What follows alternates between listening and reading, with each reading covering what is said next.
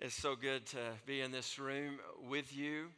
And I think probably you could um, tell coming in the parking lot uh, today that a lot of people got here before you. And uh, it may have been difficult to find a parking place. Uh, we've changed service times from uh, last fall and winter and spring. We have services on uh, Sunday mornings at 9:30 and 11 and the purpose for that is uh, we were full in this uh, room uh, previously, and we felt like we could adjust the times a little bit and create some space uh, for this hour. And so as you look around, just kind of glance side by side. You see a seat with nobody in it? That's your mission, all right? Just start praying right now. Lord, who can I who can I invite? Who can I include? Who can I bring with me uh, to be here beside me in this room? And, um, and we, uh, that's our, our goal is to gather as many people as we can, to e- equip and encourage as many people as we can, so that we can send out as many people as we can to reach people with the good news of Jesus Christ and uh, that's what we're doing. I invite you to open your Bibles to 1 Thessalonians, the New Testament book of 1 Thessalonians. Um, Taylor made mention uh, earlier that um, after the service, if you're a guest, new attender, that uh, you could go out into the commons there in the middle and meet Carlos. Well, I want to make clear that you know I'm Carlos, all right? You may have been expecting something different. Uh, you, you, might have been expecting a, a, different language or a different look, and, but I'm Carlos from North Alabama that speaks uh, Southern. And uh, so a lot of times people will come and say, Where's the Spanish pastor? We heard it's Carlos. Well, um, we don't have one. And uh, it's, it's, it's, it's me. And I, I want to meet you. I want to know you. I, I want to be able to uh, call you by name eventually. And so stop and say hello. Uh, we, we live in a time where there is, there really never has been more opportunities to do different things. I, I was that my, my days growing up, we, the guys, we, we played football and it stopped. And then we played basketball and it stopped. And then we played baseball and it stopped. And in the summer, you work or played until football started and it just repeated itself over and over again. And today, you got football and baseball and basketball and soccer and lacrosse and tennis and swimming and gymnastics and pickleball. I mean, you know, aren't you all, you know, all just all kind of stuff that just, and that's just in the sports world. And it's just kind of a microcosm of how many different things, how many different opportunities, how many different places to go. Uh, so many things, really unlimited opportunities to do things. But the difficulty is we're limited we have limited time, we have limited money, we have limited energy. And even though we think we can do everything, uh, we can't. And what has to happen is we've got to really narrow down to what is important, what is worth it for us. And during these weeks of August, what we're doing is looking at God's Word and we're saying, in the life of our church, we've narrowed down and we've said these four things, these four treasures, these four values, uh, we, they're worth it. And, and you can imagine with uh, lots of people gathering together in church with a lot of different passions that there are a lot of ideas about what we need to use our time for, our energy for, our resources for. And, and we said, we, we need boundaries, we need buoys, we need markers, and we're saying these four things are worth it. And I think, it, I think they're scalable into your lives. I think as you try to figure out where you're going to invest your limited resources, that these four areas can help. They can help you navigate life and all the many different things are going. You feel it. I mean, you August, most so many people now, they, they say August is their busiest month of the year. And for a lot of people, it's, it's new schools, it's new moves, it's new classes, it's a new season of sports. A lot of people move into our community, and so they're starting things new in the fall. You, you, you feel it with uh, just all the ads that come your way, all the emails that come your way. You deal with syllabus shock and, and just so many different clubs and opportunities, so many meetings to go to. And um, we got to make some choices.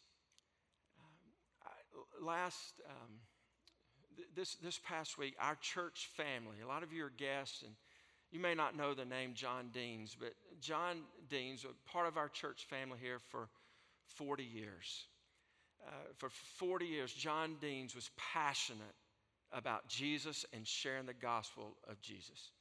He was on campuses all over the South, a lot of times at UGA with a ministry called the Great Exchange, and just talking to people about the gospel. And, and really, hundreds of college students who prayed to receive Christ. Uh, John is in his 70s and just all over the South on campuses sharing the gospel. And uh, John and I have been friends for a long time, and um, he went home to heaven a week ago today. And um, I was thinking about how we try to figure out what's important, and, and John had a great way of knowing what was worth it. I was in conversation with him a few years ago, and I was his one of his daughters has five children, a daughter named Emily had gone to UGA, and, and I was asking John, I said, how's, how's it going for Emily? And, and John says, and his hands, just fast moving hands and talking and smiling. He said, Emily, he said, first week it was, uh, Dad, I, I, met so many people. I met like everybody on campus, just so many people, just meeting so many people. And, and he said, then the second week, she's like, uh, Dad, I, I, am in this Bible study and I'm going to this campus ministry and I've gotten connected with this church and then I go to this Bible study and then I'm in this small group and he said, This is all this stuff on the second week. So the third week, said, Dad, I've been talking to all these people I led somebody to Christ and I've been able to share the gospel so many times. And John's like, honey, that, that's, that's great, but we've sent thousands of dollars to Georgia. Have you bought your biology book? And, and some of you, this over this next week, you're like so many opportunities, and probably there may be a phone call where a mom or dad will say, "That's awesome, but have you bought your biology book? I mean, you got to figure out wh- what are we here for." And what we're talking about today, personally and corporately as a church, we're saying this is what we're here for. This is what's worth it. Last week we said the Word of God is worth it. So, worth what? The Word of God is worth believing, it's worth preaching, it's worth teaching, it's worth memorizing, it's worth sharing, it's worth taking it to the ends of the earth. The Word of God is worth it. Today, I want to give you a second Relationships are worth it. Relationships are worth it. It's worth what? They're worth the effort. They're worth the effort. They're worth our time. They're worth our money. They're worth our energy. You might agree with that. So, yeah, I see that. Where's the tension in that? Here's the tension in that. The tension is, is that we have an enemy that doesn't want us to value relationships. And Satan will hinder our relationships. He loves to cause, he loves to cause hurt in relationships. He will do what he can to divide relationships. And he will try to isolate us from relationships. And then he'll really come after us. Dietrich Bonhoeffer spoke to this, talking about what can happen when the enemy gets a hold of our relationships. And he said, Sin demands to have a man by himself, it withdraws him from the community. The more isolated a person is, the more destructive will be the power of sin over him. Relationships, they're worth it. And the tension is, is that Satan will do whatever he can to try to keep us out of relationships. 1 Thessalonians chapter 1 and 2. Why, why this passage? These two chapters of 1, of First, Thess, um, First Thessalonians speak to us about relationship. There is this uh, story from the Apostle Paul of how he's, he brought the gospel of Jesus to the people of Thessalonica and he uh, came there on his second missionary journey. Now he's away from them. He writes back to them. And as he talks about Jesus, he talks about heaven, he talks about the gospel. In, in all of that is relationship. And that's how I want you to listen to this passage. Listen to how the Apostle Paul speaks about relationships. You're going to hear it. He brings the care of a mother into the conversation, he brings the care of the father into the conversation. He talks about a desirous affection for the people. And, and you just hear in the mix of all of this talk about Jesus and the gospel at the same time the importance of relationships. And let's just start. Verse 1. I, am going to I'm to read several verses. You can listen, follow along. I'm reading from the English Standard Version. Verse 1 Paul, Silvanus, and Timothy. You can't even get past verse 1 without him already talking about relationships. Paul, Silvanus, and Timothy, to the church of the Thessalonians, in God the Father and the Lord Jesus Christ, grace to you and peace. We give thanks to God always for all of you, constantly mentioning you in our prayers, remembering before our God and Father your work of faith and labor of love and steadfastness of hope in our Lord Jesus Christ. For we know, brothers, loved by God, that He has chosen you because our gospel came to you not only in word, but also in power and in the Holy Spirit and with full conviction. You know what kind of men we proved to be among you for your sake. And you became imitators of us and of the Lord, for you received the word in much affliction with the joy of the Holy Spirit, so that you became an example to all the believers in Macedonia and in Achaia.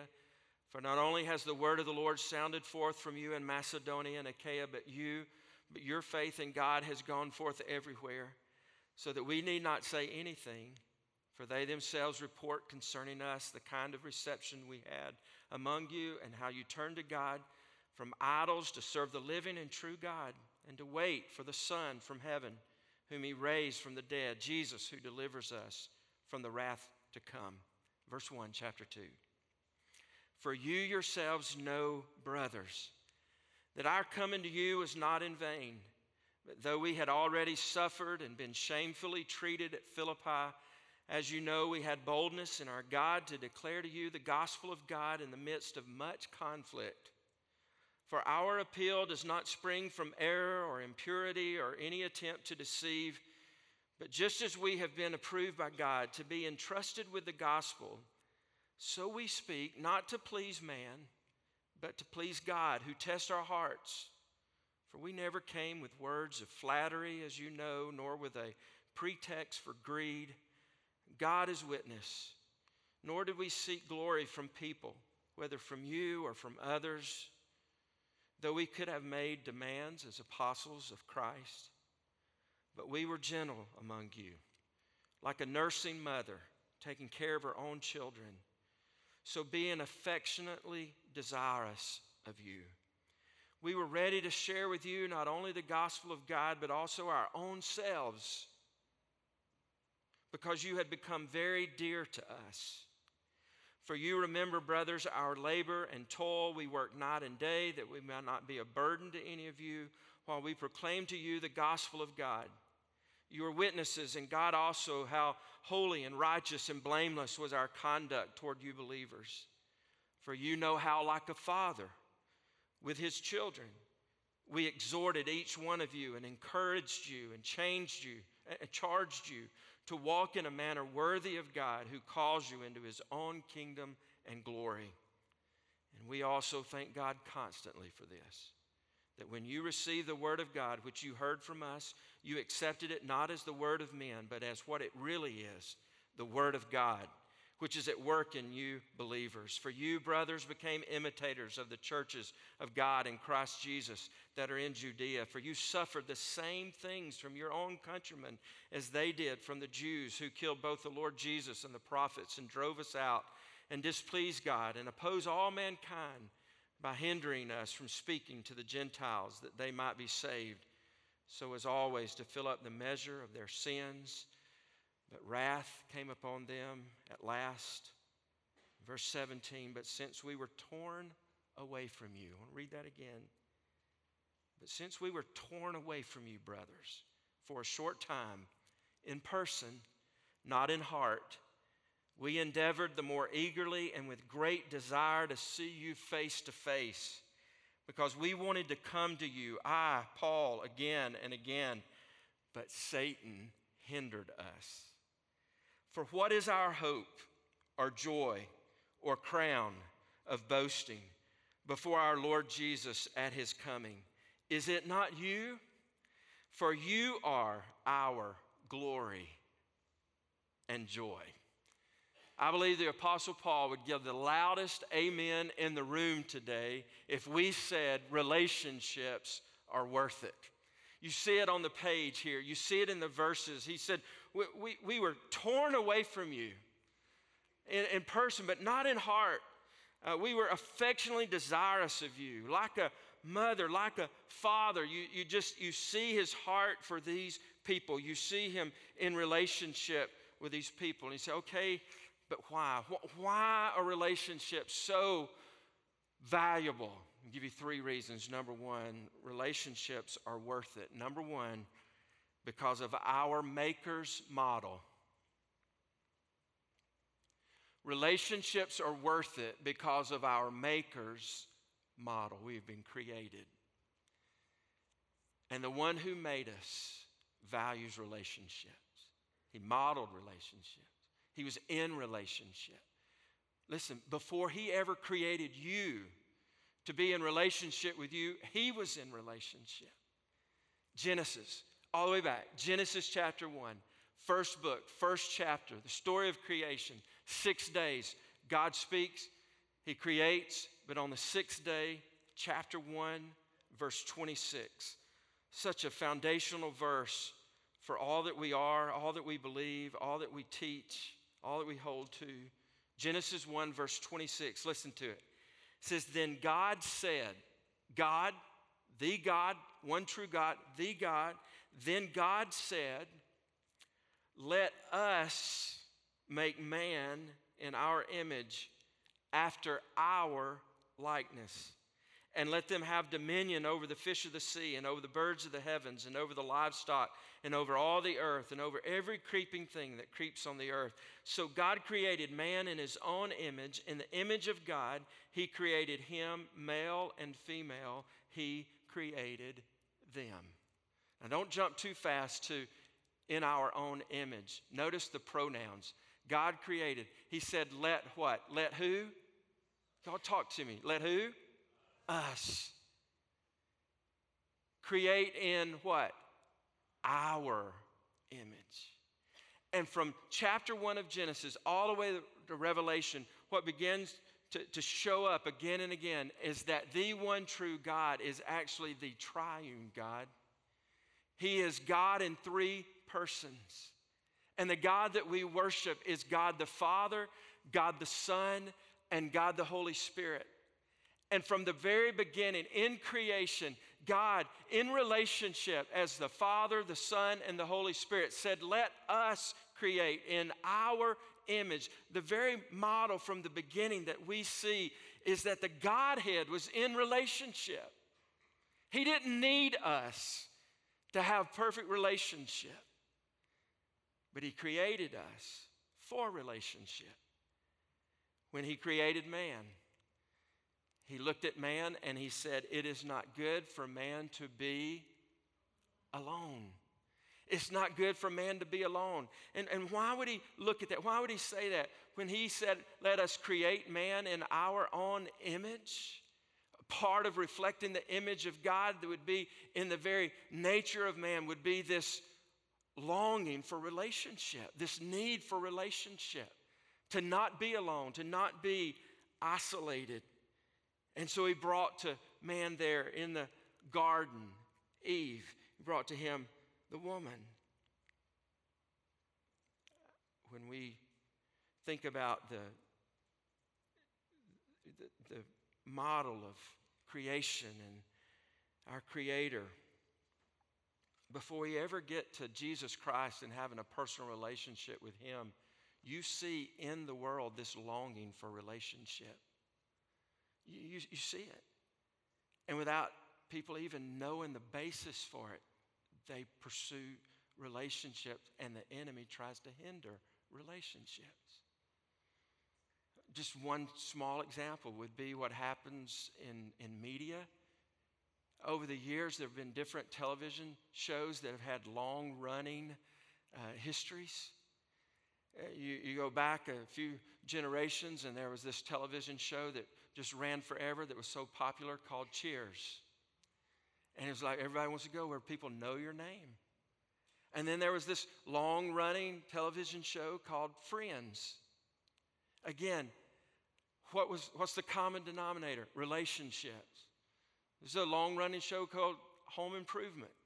And, and just that observing a family dynamic and the back and forth and things to celebrate and things that were hard and difficult, relationships. It's why some of you have parties and get all together late at night and watch The Bachelorette or The Bachelor, which I don't know who watches which or what, but I hear they're those kind of parties, all right? Listen, why is that? They're not going to pick you. You're just watching and looking because there's relationships going on.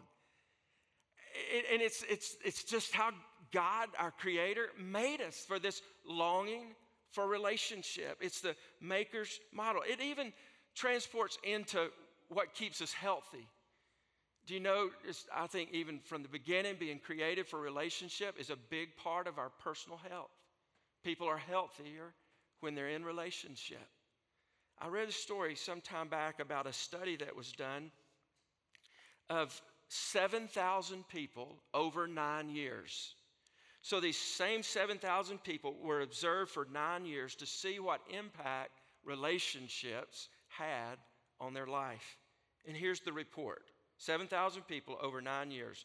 Researchers found that the most isolated people were three times more likely to die than those with strong relational connections.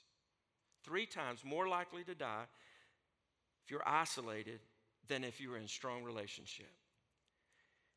People who had bad health habits, such as smoking or poor eating or obesity or alcohol use, but strong social ties live significantly longer than people who had great health habits but were isolated. And the reporter goes on to say, in other words, it is better to eat Twinkies with good friends than to eat broccoli alone. Bring on the Twinkies. Listen, it, it goes right back to relationships. It's even good for our health. So, why are relationships worth it? Number two, it's the gospel's goal. The goal of the gospel. What's the goal of the gospel? What is the gospel? Jesus Christ lived, Jesus Christ died and was buried, and on the third day he rose again. That's the gospel. That's the good news. Why did he do it? What was the goal? The reason Jesus lived and died and was buried and rose again was to reconcile us to the Father. 2 Corinthians 5, 16, 17, 18, 19, 20, 21 tells us they have this ministry of reconciliation. Why would you and God need to be reconciled? Three letter word sin. And sin cannot have fellowship with a holy God. And when the enemy came to the garden and sin occurred, there was a break, there was a separation. And from Genesis to Revelation, the story of God, Genesis to Revelation, the story of your Bible is God's work in making it possible for you to be reconciled to your Heavenly Father. And the thing is, you can't do enough good. You can't go to church enough. You can't make enough grades, earn enough money. None of that will, will bridge the gap between you and God. It took the gospel. The goal of the gospel is to reconcile us to the Father. And the fruit of that relationship is to be right relationship with other people. The vertical relationship with God, when it's right, always shows up in a horizontal relationship with others. The goal of the gospel is for relationship. And when you and I gather in this place today, the reason that we come together as the ecclesia, the reason we come together as the church, the called out ones, the gathered ones, is because of Jesus Christ. That relationship with Him. D.A. Carson writes about this work of reconciliation. He says the church is made up of natural enemies. What binds us together is not common education or common race, it's not common income levels or common politics. What binds us together is not common nationality or common accents or common jobs or anything else of the sort. Christians come together because they have all been saved by Jesus Christ. They are a band of natural enemies who love one another for Jesus' sake. Relationships are worth it. You see, faith in Jesus Christ gives us brothers and sisters. Faith in Jesus Christ gives us friends. Faith in Jesus Christ gives us a new family. Faith in Jesus Christ makes us citizens of heaven. Hebrews 10:25 says, "Let us not forsake the gathering of ourselves together, as some are in the habit of doing." But let us consider how we may encourage one another all the more as we see the day approaching. What's he saying? He's saying when we're the church, when we're reconciled to God, the fruit of that is going to be us coming together to encourage one another. He's saying relationships are, are worth it. Are you familiar with the one another statements in the New Testament? It says, love one another, but there are dozens of them. Love one another, pray for one another, bear with one another, prefer one another, forgive one another, be hospitable to one another. they go on and on. Do you know how? Do you know the only way that you can fulfill the one another commandments? You got to have another. You got to be in relationship with somebody. And the reason he gives us all of those one another's is because the expectation, if God made us for relationship and he's reconciled us in the most important relationship, that in turn we will be in right relationship with others.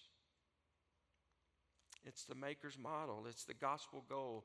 And here's the third reason why relationships are worth it because of the finish line trophy. Relationships are worth it because of the finish line trophy. The Apostle Paul, verse 19. For what is our hope or joy or crown of boasting before our Lord Jesus at his coming? That's a great question. When Jesus comes back, what really matters? Think of it for yourself right now. When Jesus comes back, what really matters? The Apostle Paul says, Is it not you? for you are our glory and joy. There hasn't, there hasn't been a seven day stretch in three decades of pastoring where I've noticed more the value and riches, treasure of relationships.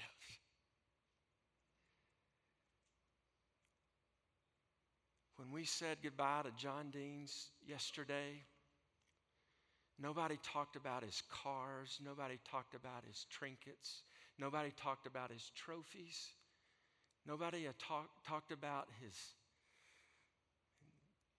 newspaper stories or headlines. No, we, we, you, know, you know what was happening in that gathering?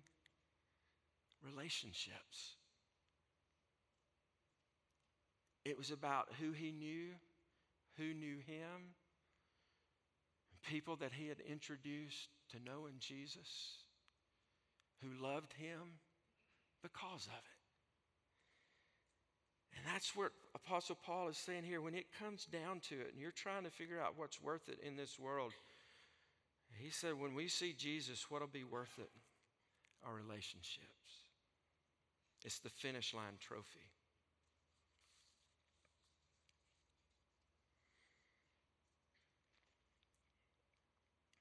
Now, students, buy your biology book. But while you're here, relationships are worth it. Relationship that starts first with Jesus Christ. Relationships that develop in the context of a local church. Some of you here just thinking, I want to slip in and slip out. Not real into relationship. It's not safe. Tried that before, got burned. I want to tell you relationships are worth the effort. It's not easy. I'm not, I'm not, I'm not kidding. It's not easy. And it's not fast. Some of you as students will be here. Some of you as workers will move on to other towns and communities. Some of you as students, you're here on the first Sunday of being in Athens. You're in a church. Here's my hope. My hope is four years from now, this is still your local church. And man, look, if it takes five or seven, I hope this is still your local church, all right? But you're going to move on. If you stay here four years, five years, six, whatever, you're here, you build relationships, you're going to land in another place, and you're going to visit some churches, I hope, and you're going to come away and you're going to say, I can't find a Watkinsville. I just can't find community. And you just want to give up. Some of you have come here and you've tried it a few Sundays. You say, I just can't get connected. I just can't find community. It's not easy, it's not fast. Here are the requirements for relationship you're going to have to serve together. You, you, want, you want relationships that last, serve together. Find you a place to just dive in with somebody. My wife had 32 kindergartners this morning at 9:30. I'm sure she'll let you serve with her. Amen. Just dive in and, and serve. Yesterday, we had a meal for the family, for the Dean's family. There were a dozen people here just, just walking around serving tea and helping with food, just serving. If you want to build relationships, serve one another. If you want to build relationships, be willing to suffer with one another.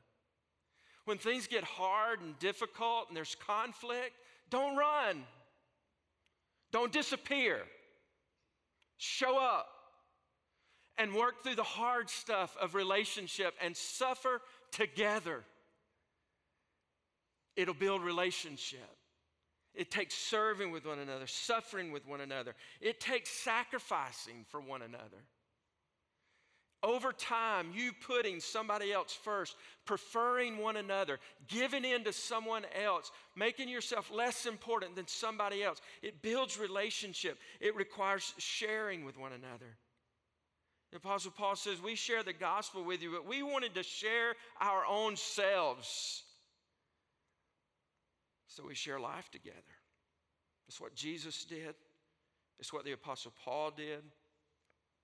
That's why the opportunities around this place are available to build relationship. Let me ask you have you settled the most important relationship? It starts right there. Would you say today that you have a personal relationship with Jesus Christ?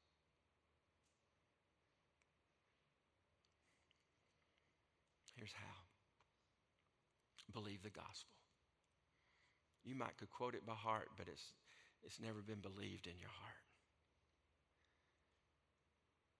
We're separated from God, and there's nothing we can do to get to Him. That's the bad news. The good news is Jesus died to pay for all your sin, past, present, and future. Took it on Him, paid it on the cross, satisfied the wrath of God against sin.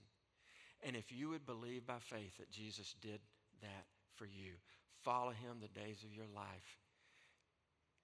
Listen, you turn from trusting in yourself, you turn to trusting in Him.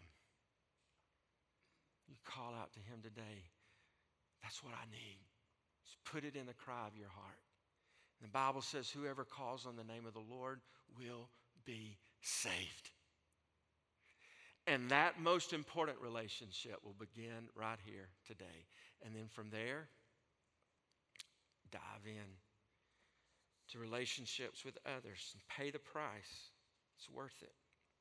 I can't think of any better way than to remind us of the value of relationships than taking communion together today. I would invite you to find the cup that's in your chair and let me talk to you about that for just a minute. How this cup that's already prepared and you find it, and I'll just tell you, it's hard to work with, all right? It, it's just hard to work with, but it's, it's what works for right now. There's a little small layer that's clear that you peel back that gets you to the bread. And then there's another layer that you peel back that gets you to the cup.